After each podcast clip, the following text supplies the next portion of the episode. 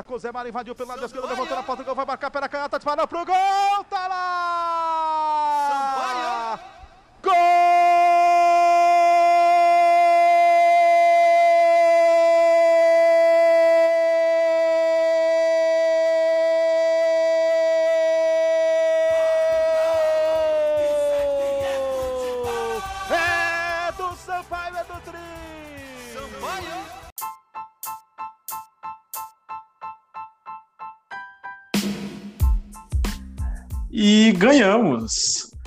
Fala galera, esse é mais um podcast o Torcida Boliviana.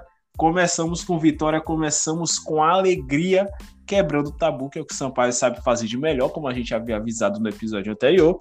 2 a 0 para cima do Botafogo. Fala aí, Matheus. E aí, pessoal, tudo bem? Então, né, cravamos mais uma vez aí, né, quem, quem acredita em informação, estudo, né, mas brincadeiras à parte, a gente disse que o Sampaio ama quebrar tabu, né, e quebrou mais um, primeira vitória na história sobre o Botafogo, né, é, depois de alguns confrontos aí, e eu acho que uma vitória até de certo modo convincente, mesmo com toda a polêmica, erros de arbitragem, mas é um Sampaio que mereceu vencer. E graças a Deus, né? A gente dizia depois do jogo contra o Brusque que era uma excelente oportunidade de dar uma embalada no campeonato e a vitória veio, né? Então vamos falar sobre isso. Show de bola. Então aí essa vitória por 2 a 0 em cima do Botafogo é, foi de suma importância aí o time que vinha cansado, a gente até percebeu um pouco no segundo tempo, a gente vai falar um pouquinho disso mais à frente, mas a logística o Sampaio vai enfrentando até mesmo aí para o jogo contra o Remo, também bem cruel, e a gente foi percebendo isso ao longo do tempo, mas, mas, é, vamos logo aos números, é, em posse de bola, o Botafogo foi totalmente dominante. 64% de posse de bola ao Botafogo e, 33, e 36% ao Sampaio. Já nos chutes, o Botafogo teve 16 no total, e a gente vai falar um pouco disso de novo, porque já tá virando aí uma marca do Sampaio. O Botafogo teve 16 chutes, o Sampaio teve 7. Porém, de novo, volta a tocar no ponto. Sampaio teve 5 chutes ao gol e o Botafogo 5 também.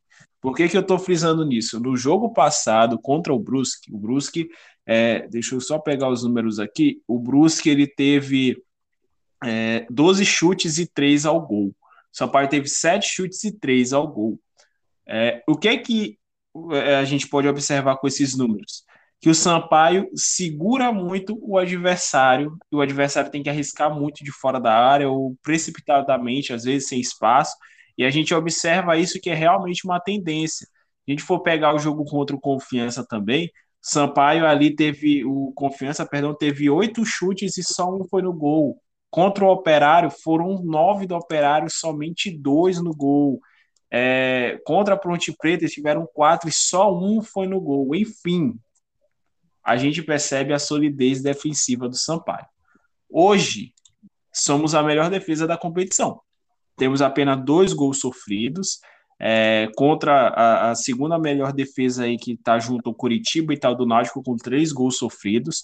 A nossa campanha em casa só não é melhor do que a do Náutico por conta de um gol feito a menos que nós temos comparado a ele e comparado a eles. Eles têm sete gols feitos em casa e nós temos seis. Porém, nós só sofremos um gol em casa e eles sofreram dois e a quantidade de pontos é a mesma, 10 pontos. Então, vitórias e um empate para uma, de, e uma derrota, um empate para cada lado, no caso, é, em casa. Enfim, a gente observou a entrada do Sampaio ali, a escalação. Vamos falar primeiro sobre a escalação, né, Matheus?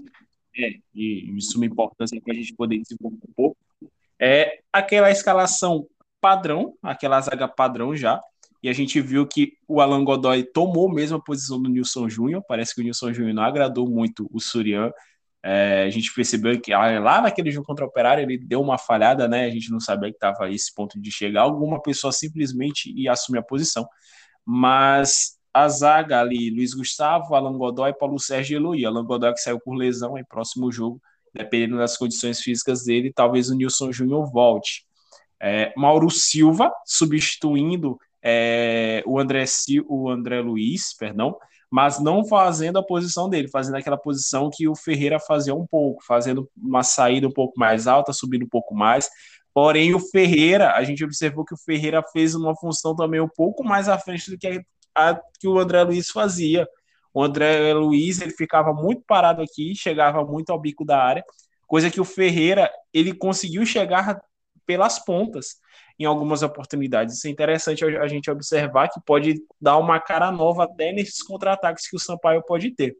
Aí a gente teve a volta do Rony, é, ele estava voltando aí de lesão, entrou logo nos 45 minutos. Eu acho que até bem ruim a gente analisar a volta dele, porque estava sem ritmo de jogo, aí um mês sem jogar, até achei estranho entrar logo no time titular de vez. Uh, tocou um pouco na bola, foram apenas 12 toques na bola do Rony nos 45 minutos que ele estava em campo. Ele teve o Daniel Costa, que fez o gol de pênalti, é, também foi substituído depois no segundo tempo, e a gente também pode observar, pode comentar um pouco sobre essas substituições aí. E o Romarinho, que foi titular novamente, agradando pelo jeito, né? O, o Surian, e o Ciel também foi titular ali. O Ciel não teve um desempenho tão bom nesse jogo contra o Botafogo, creio que até por conta da, da forma proposta de jogo nesse jogo de sábado. Então, Matheus, aí a gente falando um pouco sobre as substituições, como eu já falei, o Alan Godoy ele saiu, entrou o Nilson Júnior. O Zé Mário entrou aí uma uma vez uma loucura aí, mas deu certo essa loucura. O Zé Mário entrou no lugar do Ciel no, no segundo tempo já, fazendo essa mudança de posição, colocando o Eloy para o meio campo, deixando ali o Eloy ali talvez de um falso 9, correndo ali pela, pela, pelo meio ali, entrando, infiltrando, e depois o Campana, quando o Daniel Costa saiu, ele foi fazer essa função. É, o Watson entrou novamente no lugar do Romarinho. Eu gostaria de pontuar que, para mim, o Watson deveria ser titular nesse time, indiscutivelmente. Muito sólido, muito bem nas vezes que entra. Pode ser impressão minha, mas o Luiz Gustavo, sendo um ótimo jogador que ele é, mas ele tem muito a sua função de liderança, por isso que ele continua é, no time titular. E depois o Jean Silva entrou ali no intervalo no lugar do Rony. Eu gostaria que tu comentasse um pouco sobre as impressões que tu teve sobre a escalação aí, sobre a ideia de jogo do Sirian, para depois a gente comentar diretamente sobre cada tempo desse jogo contra o Botafogo. Então, né, é, eu já começo aí pela parte do Luiz Gustavo com o Watson, né? O, o Watson sempre entrando muito bem, mantendo uma regularidade, uma constância. É interessante isso dele. O Zé Mário entrou no segundo tempo, acabou dando assistência. Eu confesso que eu xinguei o, o Soriano horrores no momento da substituição. Tava ouvindo pela rádio. E, e, eu jurei, assim, por alguns minutos eu queria que, que a Cassie tivesse errado lá na, na alteração, porque não é possível. Não fazia sentido nenhum, mas deu certo. Graças a Deus deu muito certo, porque o Zé Mário entrou dentro da área com a bola e deu assistência para o Campana, que foi outro que entrou e entrou muito bem. É, fez gol, dá uma confiança, é um jogador muito interessante, muito talentoso. E é, é, sobre essa, mais uma vez sobre essa questão do Luiz Gustavo, eu creio que o Surian novamente continua com o Eloy na lateral esquerda. É, o Eloy foi quem arrumou o lance do pênalti, né? Ele levou a bola até a linha de fundo, fez o cruzamento e o jogador do Botafogo acabou botando a mão na bola, né? E aí foi o pênalti que o Daniel Costa bateu e converteu. Porém, é, acho que o Surian pode, poderia fazer esse teste, né? Um dia colocar o Luiz Gustavo na lateral esquerda, como ele já fez nessa temporada, e entrar com o Watson, né? Mas eu acho que ele talvez não faça também muito por não tentar desgastar os seus dois laterais direitos, né? Improvisando, acabar improvisando o Luiz Gustavo e depois precisar de algum jogador para aquela função. Reitero, ele tem o Zé Mário, e o Zé Mário aparentemente é bom jogador. Por mais que não tenha agradado ainda, mas eu acho que é um jogador que merece oportunidades né, o lateral da função, chegou para isso. É, Frota prometeu aí um lateral esquerdo para segunda-feira, mas não disse qual, né? Então toda segunda-feira a gente vai ficar esperando aí pelo lateral esquerdo, vamos ver. O pessoal até falou do Romano, né? Que, passou a equipe na, na Série C. Enfim, vamos ver quem é que vai chegar. Mas basicamente foi isso, né? A, a, escalação do primeiro tempo até muito boa. O Sampaio levou um bom tempo, mais de 20 minutos para chutar no gol. E na verdade não chutou, né? Porque o lance do pênalti sai sem nenhum chute no gol. O, o Eloy levou a bola na linha de fundo e, e arrumou o pênalti, mas só depois é que o Sampaio começou a, a, tentar jogar um pouco com a velocidade do Roney.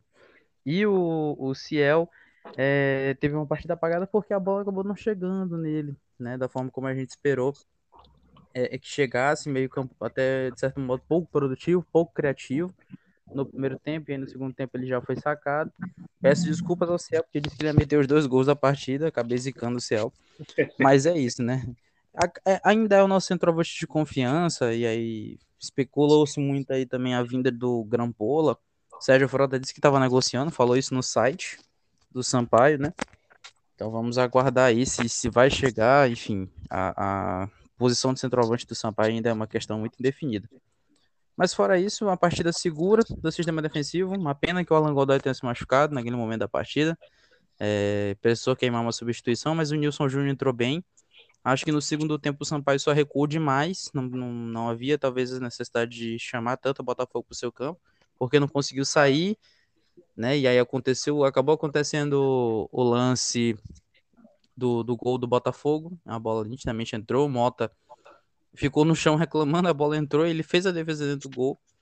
E o árbitro, não, o árbitro, bandeirinha, enfim, a arbitragem não, não, viu, não viu o gol. Desespero do Botafogo, da torcida, de todo mundo. É, mas a gente precisa pontuar também que teve um lance de pênalti não marcado, né? Que era um lance claro, que a bola também bate na mão do jogador do Botafogo dentro da área. Ele fez uma defesa praticamente, né?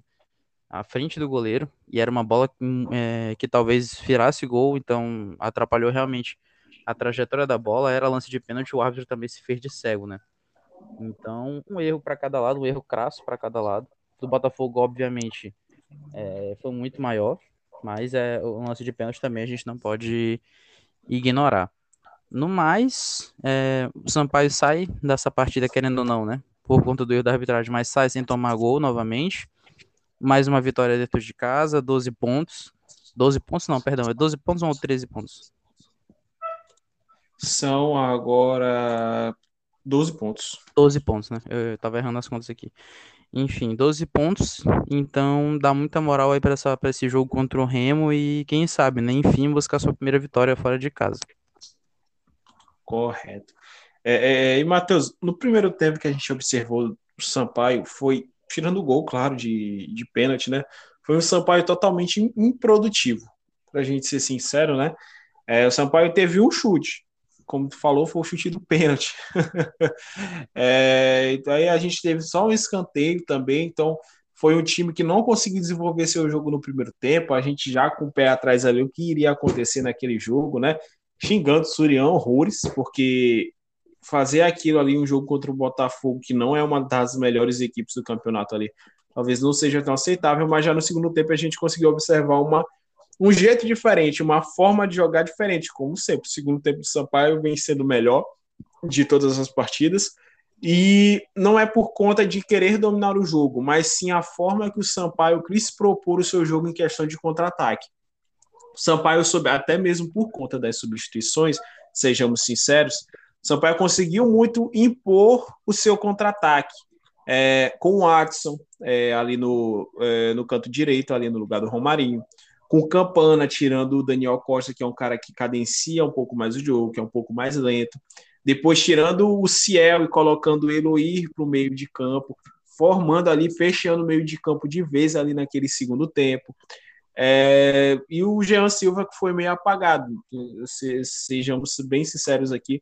Jean Silva, mesmo substituindo o Rony, a, o lado esquerdo do Sampaio foi um tanto quanto improdutivo no, é, no jogo, nesse jogo, mesmo que o segundo gol tenha saído em contra-ataque ali pelo lado esquerdo, né?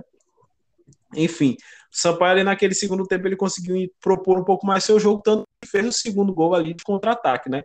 E sobre essa questão da arbitragem a gente tem que ser sincero essa questão por conta hoje ontem ontem não no sábado foi o Botafogo prejudicado no próximo dia pode ser o Sampaio tanto Sampaio contra o Operário perdeu o jogo justamente por conta é, daquele impedimento não marcado é, só que também teve o pênalti não marcado para o Sampaio ali pro, no segundo tempo, né? Foi no segundo tempo, acho que com 30 minutos ali do segundo tempo, o jogador tirou a bola com a mão, jogou um handball ali dentro da área e acabou tirando essa oportunidade de gol clara que o Sampaio tinha. Enfim, e eu assisti os outros jogos naquele dia, no sábado, e todos os jogos tiveram erro de arbitragem. Talvez o mais repercutido, além do jogo do Sampaio, foi o jogo do Remo é, contra o Náutico, que o jogador do Náutico estava em impedimento e saiu o gol lá por conta dessa jogada e cresceu um burburinho imenso aí por conta disso. O Náutico, mesmo sendo líder, caindo de produção, enfim. E o gol do Londrina também, que deu a vitória para o time em cima do Vitória, foi o gol dado impedimento. Ou seja, é, nós sabemos das dificuldades que são dos times que jogam a Série B. Se a gente falar para Sérgio Frota, Sérgio Frota, por que não tem o VAR? Ninguém me ajuda, não paga sócio, não paga nada, então como é que eu vou apoiar o VAR aqui? Porque o custo é um pouco, um tanto quanto alto. Mas sejamos sinceros também que a, a CBF deveria bancar, porque dinheiro é o que não falta nessa instituição. Mas os clubes deveriam repensar a utilização do VAR, fazendo esforço aqui, outro esforço ali, porque a situação é péssimo, é horrível. Os, os, árbitros que apitam a Série A já estão acostumados, alguns estão até apoiados no VAR para essa questão de erro e tudo mais, e acabam ocorrendo erros, mesmo com o VAR, claro, mas com, o VAR acaba diminuindo em grande porcentagem esses erros, e o VAR é de é, suma importância, e a gente percebe isso o mundo antes do VAR e o mundo pós o VAR. E seria interessante a gente observar, até porque valoriza um pouco a competição, é, é, essa diminuição de erros de arbitragem, né? É, enfim, são observações a serem feitas aí, essa questão da arbitragem que está sendo muito falha nessa Série B, assim como nos outros anos, mas eu creio que nesse ano está muito mais aparente, por conta do VAR, que já está na atualidade aí, na Série A há uns anos, por conta dos times que estão na Série B, que dão um valor maior à competição, e isso tudo deveria ser repensado, né? Tem algum comentário a mais, Matheus? Não, mas é isso mesmo. Acho que já passou da hora de ter árbitro de vídeo na, na Série B, até nessas segundas divisões mais, mais desenvolvidas aqui na, na, na Championship, né, na Inglaterra, enfim. Porque realmente a arbitragem brasileira já é muito ruim, né? E com esse auxílio, pelo menos, ela fica menos pior. Sem ele, acontecem situações como aconteceu, né? A gente sabe que a bola entrou muito e foi muito pênalti. E o árbitro acabou não dando isso tudo na mesma partida é aquela história. O juiz, ele. A maioria das vezes o juiz não rouba. Às vezes é só incompetência do juiz mesmo. Então, às vezes, é questão de qualidade técnica ali do material que, que se tem, né? Tanto que até com o VAR, os brasileiros acabam errando. Enfim. É, Matheus, então, como tu já deu uma adiantada, essa questão das contratações, dessas suposições aí de contratação que Frota falou na rádio, acho que foi na Timbira, só, só escutei o burburinho, não fui atrás não, Frota disse que estaria negociando com o lateral esquerdo, não sei, não achei informação alguma, falado do Romano, uh, que ele chegaria na segunda-feira, mas como tu falou, a gente está gravando aqui à noite da segunda-feira e nenhum anúncio, nenhuma especulação mais forte, absolutamente nada. É, também teve a fala lá no site, alguma pessoa lá colocou no comentário do site que o Grampolho estava chegando, e Sérgio Frota falou que estava negociando, chegaria nos próximos dias, porque estava resolvendo problemas pessoais. Eu tentei entrar em contato com algumas pessoas ali que trabalham no atual time do Grampola, nenhuma me deu algum retorno. Caso deem, eu estarei postando aí na página, estaremos aí informando a vocês.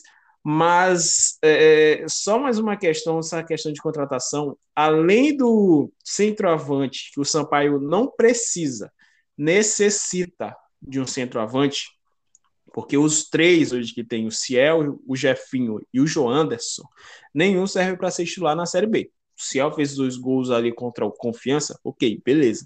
Mas ele não tem nível de titularidade ali para essa Série B. Precisamos de um centroavante urgente. O problema de hoje é a gente ter um centroavante, qualquer centroavante que a gente for ter, a gente vai querer colocar na balança contra Caio Dantas. Isso daí é impossível ter. É, mas a gente precisa de um centroavante que saiba fazer esse pivô com a bola, saiba girar a bola e saiba finalizar, que é o mais importante. Porque o Sampaio, como ele usa muito essas laterais e também tem dois volantes que acabam chegando muito, que é o Mauro Silva e o Ferreira, é, precisa de um cara que saiba fazer o pivô, saiba tocar e rolar a bola para trás ali para o cara que está chegando atrás para criar um pouco a jogada. Então precisa se ter essa noção quando for levar em conta essa contratação. E nós precisamos também de uma função que teve duas. Eu não posso nem falar perdas, porque, sinceramente, é, é a saída do Vitor Oliveira, acho que creio que na sexta-feira, e o do Lucão também, creio que no mesmo dia. É, o Lucão foi emprestado à América do Rio Grande do Norte, e o Vitor Oliveira foi, teve o contrato rescindido e foi para o Santa Cruz. Hoje nós temos Paulo Sérgio, Alan Godoy, Joés e Nilson Júnior de zagueiros. Eu queria saber de ti, Matheus, se esses quatro zagueiros dão conta do recado para a Série B. Então, cara, é, o Alan Godoy e o Paulo Sérgio eles me surpreenderam nas últimas duas partidas. preciso tirar o chapéu. Os caras jogaram muito bem. O, o Godoy acabou se machucando. A gente sabe que o titular, obviamente, é o Joécio. O titular e talvez até aí o segundo na linha de sucessão de capitão, né? É, mas ano passado nós jogamos com quatro zagueiros de nível é, bom e mediano, né? Tinha a, a, zaga titular com Daniel Felipe Joécio, é, e o Paulo Sérgio e o Flávio Boaventura. Então eu creio que Frota vai acabar mantendo essa, essa base, né? essa regularidade aí, que como foi no ano passado. Realmente jogar com os quatro jogadores da mesma posição é, até porque ele se livrou facilmente aí do Lucão e do, e do Vitor Oliveira. O Vitor Oliveira até tinha essa ideia aí com a, com a Pantera Esportes, né? Então ficou meio obscura a saída dele. O Lucão a gente realmente viu que não era necessário, o jogador que não tem nível para jogar no Sampaio. Foi, foi perambular lá pela, por Natal, né? Mas enfim, acho que o Sampaio vai acabar se mantendo. Eu traria outro zagueiro, não vou mentir, a Série B é muito longa. É, mas o, o, acho, creio que o Sampaio não vai mais contratar nessa posição. Realmente a prioridade é tentar arrumar outro lateral esquerdo para ser reserva ou titular no, na vaga do Zé Mário e realmente trazer um centroavante. Mas se eu fosse o Sampaio, eu também buscaria um jogador de lado de campo. A gente não vai depender da boa vontade de Pimentinha viajar ou não para jogos, né? E também dos lampejos de já já. Então fica muito complicado eu, eu iria ao mercado atrás do jogador de lado de campo e um centroavante também. Show de bola. É, eu, eu iria atrás de um zagueiro pelo motivo que o Alan Godoy ele tem um histórico muito forte de lesões. Só por conta disso, eu acho que deveria ter um zagueiro além, porque a gente não sabe como é o Nilson Júnior, questão de lesão, entre outros.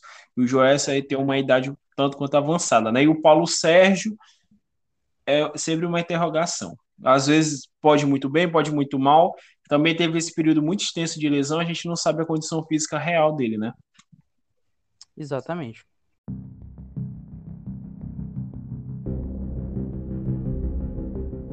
Enfim, agora, Matheus, polêmica nesse podcast. Foi, lei, né? foi assim, eu falei semana passada que é, infelizmente, todas, todo podcast tem que ter uma polêmica aqui envolvendo a diretoria de Sampaio. E essa semana é diferente. É, no jogo contra o Botafogo, é, já termina, já com o fim do jogo tudo mais, você sabe que sem público, mesmo sem público, as faixas ali da torcida, das torcidas organizadas, da Brava Bolívia, ficam ali na, no estádio, né? São estendidas ali, beleza. Uh, após o fim do jogo, foi jogado aí nos, nos grupos do Sampaio um torcedor haveria sido agredido verbalmente pelo presidente Sérgio Frota, como sempre, e deu uma polêmica aí essa questão é, dele reclamar, Sérgio Frota mostrando toda, toda a sua personalidade novamente, sua personalidade forte, né? Como ele mesmo disse que ele não é, aguenta ninguém ficar reclamando, falando mal dele, falando mal das coisas que ele faz, enfim. Então, Matheus, como a gente, eu acho que a gente falou podcast passado do tratamento da diretoria com a torcida. E esse é mais um episódio, é, é, infelizmente, que acontece da diretoria é, mostrada e representada pelo senhor presidente do Clube Sampaio Correia Futebol Clube, é, destratar e desrespeitar a torcida, porque, segundo é, a pessoa que sofreu a agressão e também outra testemunha, disse que o torcedor tinha apenas perguntado para ele é, se ele tinha feito alguma cláusula sobre o André Luiz não jogar contra o Sampaio. Daí ele se alterou, se revoltou e tudo mais. Enfim, queria saber um pouco da tua opinião sobre essa polêmica aí. Como sempre, polêmicas aqui já estão ficando até sem graça, porque todo episódio tem polêmica, então é, esse negócio de falar polêmica não tem graça, porque todo episódio tem. Cara, então, é, quando, quando as mensagens chegaram lá no grupo, né? Chegou o áudio do cara e tal. Eu até achei estranho, eu achei até que era mentira pelo fato de não ter não ter saído nada no, no dia, né? Da outra vez que o Paulo Sérgio saiu do tapa com o pessoal do moto, é, foram pra delegacia, teve vídeo, em tudo quanto é que página do Instagram tava. Mas dessa vez não.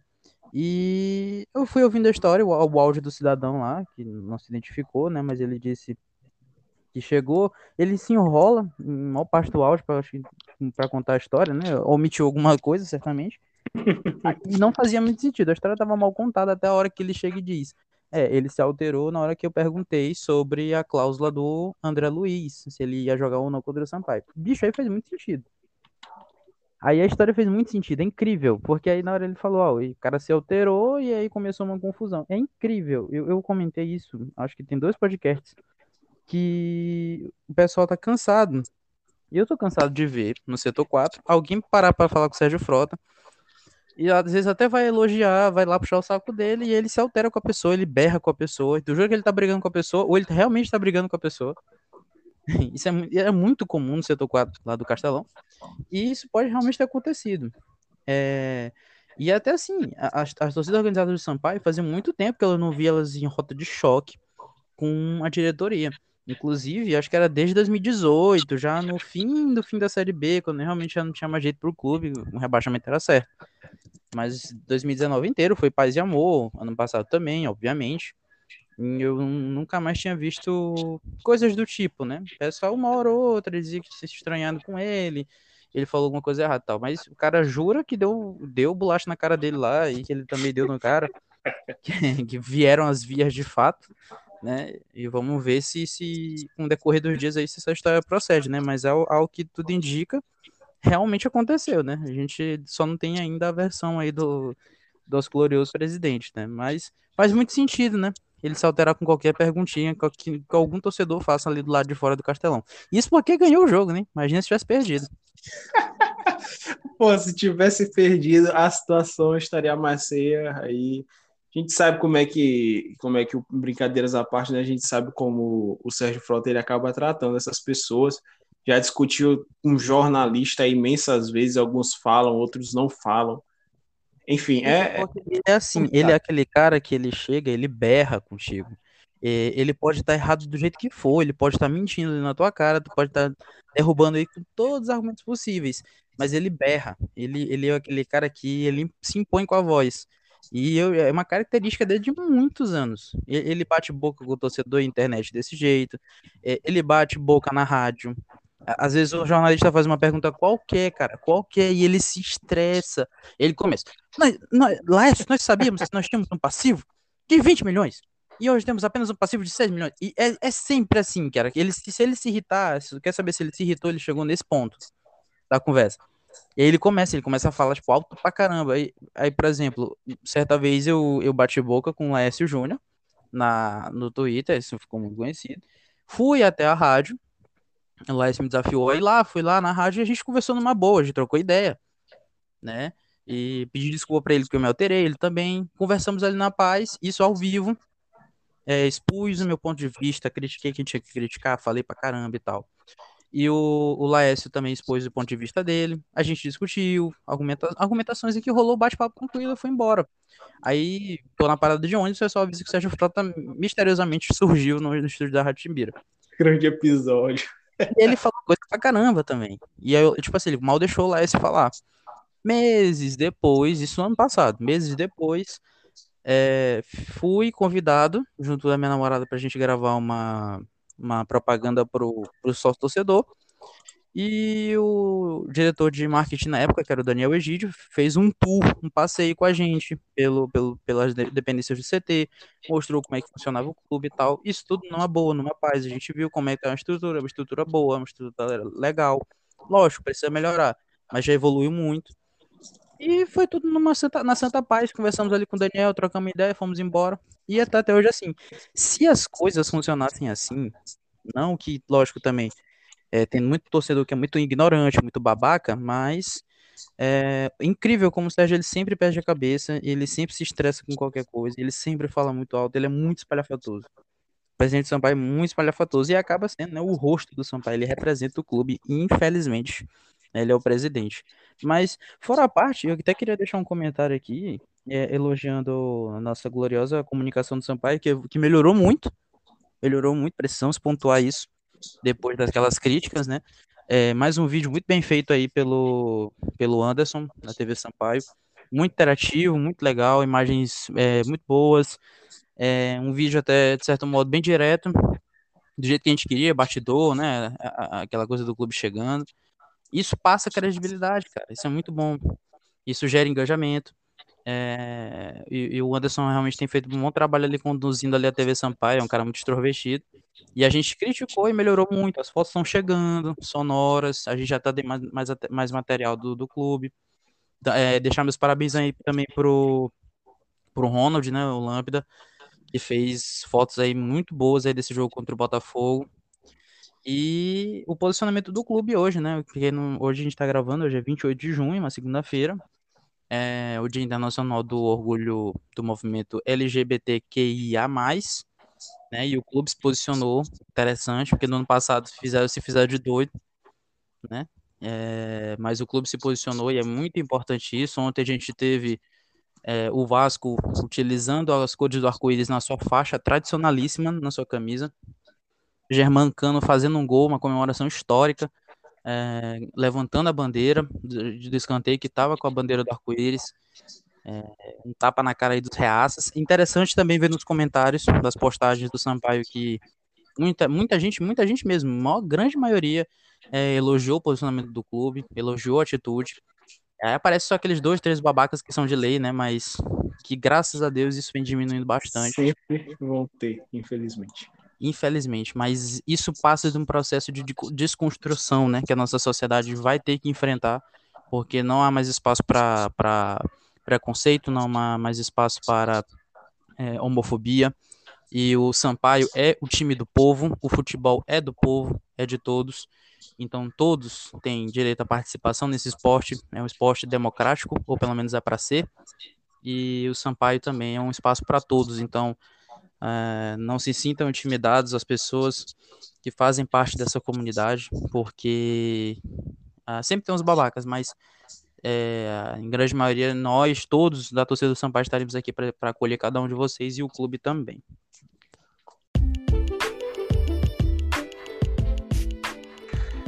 Cara, então agora depois de falar um pouco sobre essas confusões, tudo isso que aconteceu, é, né, a gente pode nem falar o que aconteceu na semana, né? Que o jogo foi sábado, hoje é terça, hoje é segunda, perdão. O Sampaio já joga na terça aí, sem tempo de descanso, a gente sem tempo de descanso para gravar podcast. E o Sampaio joga contra um dos clubes que eu mais odeio nesse país, o Clube do Remo. Simplesmente. Por favor, Sampaio, ganhe. E se possível, não ganhe de pouco, ganhe de muito. Mas eu sei que isso é muito difícil. Mas vamos lá falar um pouco sobre esse confronto. Sampaio e Remo. É, na Série B, essas duas equipes já se enfrentaram é, na casa lá do Remo um total de seis vezes. Confronto muito equilibrado. São duas vitórias para o Remo, dois empates e duas vitórias, duas vitórias para o Sampaio. Lá no Pará, no total de tudo, se tem 11 jogos, o Remo tem cinco vitórias, são três empates, e o Sampaio tem três vitórias também, ok? Então, no geral, no geral mesmo, não fala assim só lá do é, lá no Pará, os jogos são muito equilibrados. E se a gente for pegar aqui, ó, no total de todos os jogos, seja em São Luís, seja em Belém, são cinco vitórias do Remo, oito empates e seis vitórias do Sampaio. Estou para ver confronto mais equilibrado do que esse. Só Sampaio e Oeste, que é sempre empate. Uh, a última vez que Sampaio e Remo se enfrentaram foi no fatídico jogo de 2017, no Mangueirão lotado. O Sampaio, com o time reserva, ganhou do Remo de 2 a 1. Quem viveu sabe, Edgar é o nome da fera. Enfim, Matheus, é, hoje o Remo se encontra na 16 colocação simplesmente o porteiro, como o Remo costuma ser. Galera, eu não consigo ser imparcial contra o clube do Remo, então me perdoem, até porque eu estou fazendo podcast para o Sampaio, o clube do Remo não me importa. É, o Remo aqui, porteiro do, G, do Z4, né? Perdão, é, nesse momento que nós estamos gravando. E nós vamos enfrentar esse time que, depois de muito tempo, aparece aí na Série B É, o último confronto entre as duas equipes na Série B foi justamente no ano de 2002 e o Remo venceu no placar de 3 a 0 lá em Belém, no último jogo pela Série B. Mas esse jogo é, é aquele jogo que eu olho de longe, olhando o jogo das duas equipes e vejo, tem cara de 0 a 0 Por quê? Porque os jogos que eu assisti do Remo, exceto o jogo de sábado contra o Náutico, o Remo é um time muito preguiçoso. Seja por Felipe G2, a estrela do time, seja por outros jogadores, seja pelo Edson Carius, que era simplesmente matador, já fez gol no Sampaio quando estava no Ferroviário, ou seja pelo, pelo Gorne, que perde muito gol também. E o Remo tem essa característica, tem só uma vitória na Série B inteira, são quatro empates e uma derrota somente também. Então, Matheus, eu quero saber a tua ideia sobre esse clube tão simpático, para não dizer o contrário, que é o clube do Remo.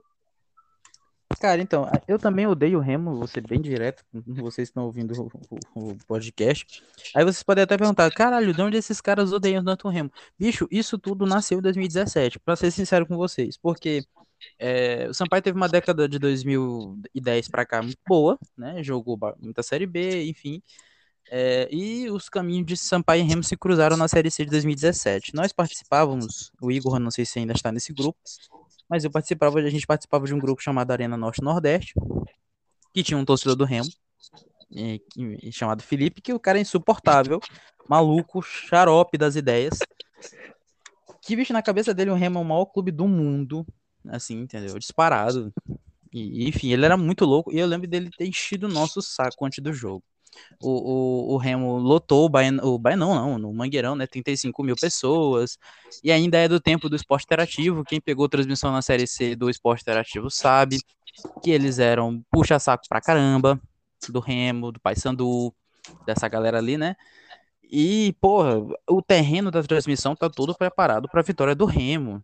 Assim, é, eu lembro que saiu o pênalti no Eduardo Costa, é, o Eduardo Costa perde, parecia clima de velório. Um minuto depois o Sampaio tem um, um pênalti, Fernando Sobral, saudades, ídolo supremo, é, cobra muito bem, faz 1 a 0 Quando o Remo empata o jogo, o Jorge Igor diz o herói da partida, empatou contra o Motoclube, empatou agora contra o Sampaio, agora o Mangueirão vem abaixo, e o Sampaio dominou o Remo. O Sampaio vira o jogo no segundo tempo, gol do William, William, é, William. aquele William, o é, e...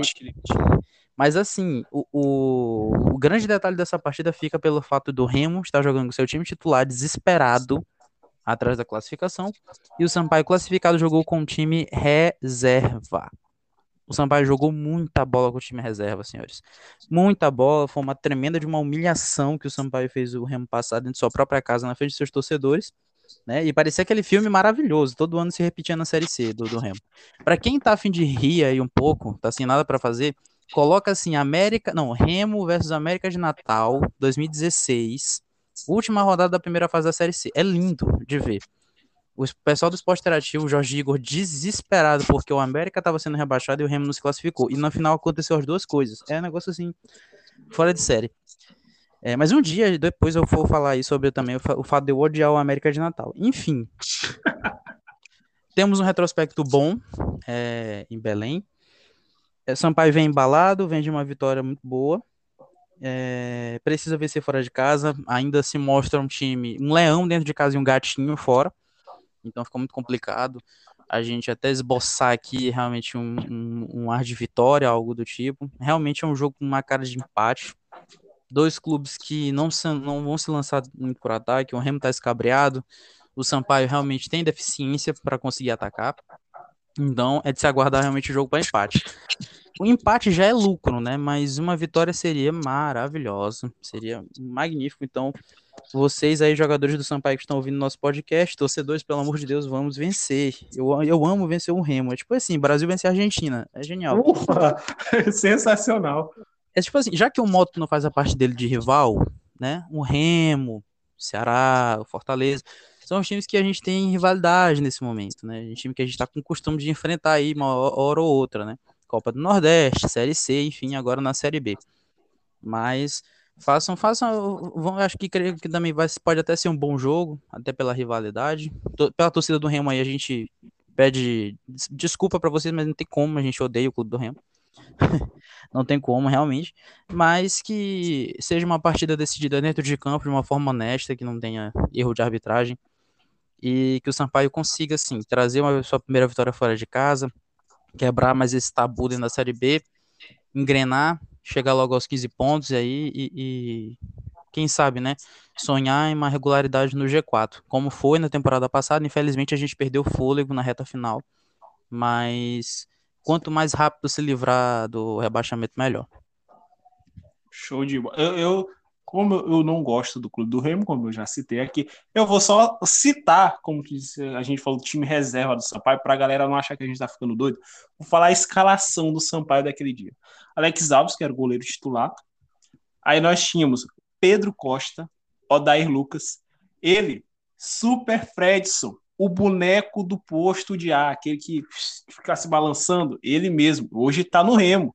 Falando nisso, Igor, sobre o Fredson, eu ia fazer esse comentário, né? Não se assustem se o Sampaio tomar um gol ou do Gedói, ou do Fredson, ou do Renan Gorni, ou do Edson Cariús, porque o Sampaio ama, é, isso é uma coisa da instituição, o Sampaio Correio Futebol Clube, tomar gol de um jogador assim, na, na má fase que eles se encontram.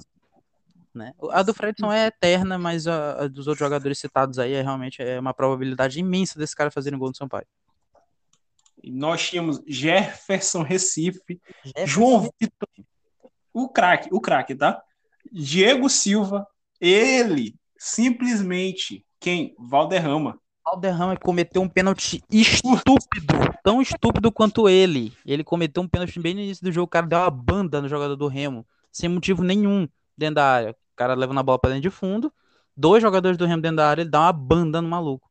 E é pênalti. Graças a Deus o Eduardo Ramos bateu muito mal. Nós tínhamos ele, idoso sempre, desde quando eu comecei a comer o Sampaio, ele é velho. E o Tinho. E o Tinho, que até Saudades. E que ele jogou muito naquela Série C em alguns momentos. Naquela tá? Série C. Com seus 40 anos de idade já naquele momento. É, Fernando Sobral, que para quem não sabe, Fernando Sobral era meio que reserva naquela, naquele time. Ele chegou ali meio para um pro lado, para o outro. De A, ele não. É, até porque ele sofria de lesão quando ele chegou no Sampaio, então não foi titular de imediato. Ele tinha e banco ele... Marlon, né? Os dois sim, ambos estão no Ceará, sim. assim. Morro de saudade de ambos, viu? Se quiserem voltar, por favor. Cracks. E para serem titulares, ninguém para se reserva, por favor. E ele, claro, o nosso artilheiro tímido, o Gabriel Jesus tímido também, o William, o craque, tá? Ídolo. E no banco, no banco a gente tinha ele, Mata Boi. Eu acho Mata que com isso a Mata gente não precisava, não precisa falar mais absolutamente nada.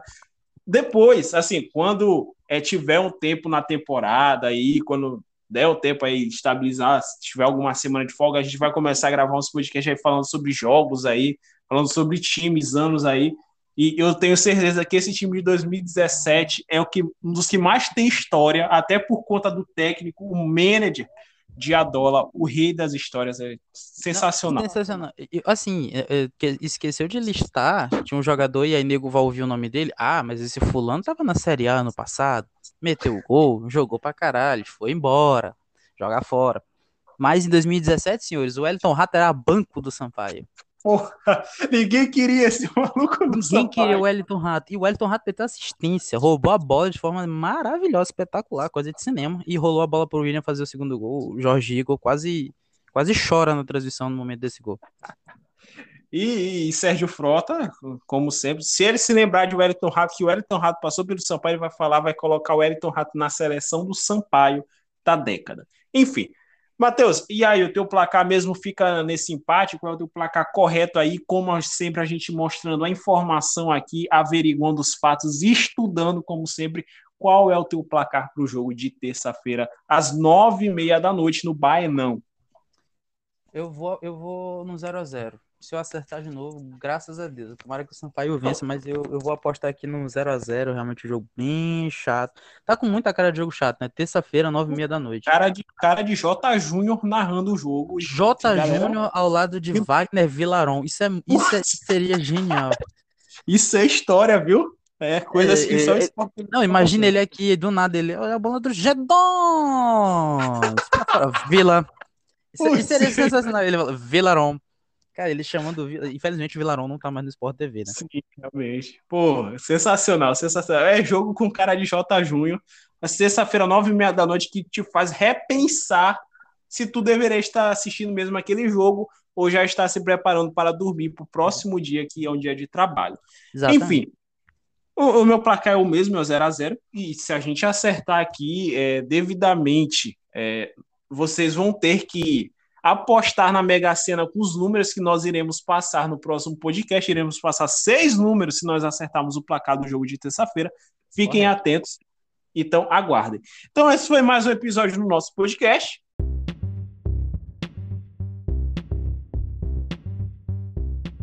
Muito obrigado a todos que nos escutam, a todos que nos suportaram até aqui, falando sobre o Sampaio de 2017, para ver como a gente odeia o Clube do Remo, lembrando a última vitória. Então é isso, galera. Até a próxima. Pessoal, muito obrigado aí pra quem ficou até o final. Eu sei que a gente fala bastante besteira aqui, mas é feito com muito carinho, com muita descontração. É, para vocês que procuram sobre o conteúdo do Sampaio. Então, valorizem, curtam, compartilhem, interajam. Que cada vez mais a gente vai procurar melhorar o nosso conteúdo e levar cada vez mais informação sobre o Sampaio para vocês. Até a próxima. Valeu! Valeu.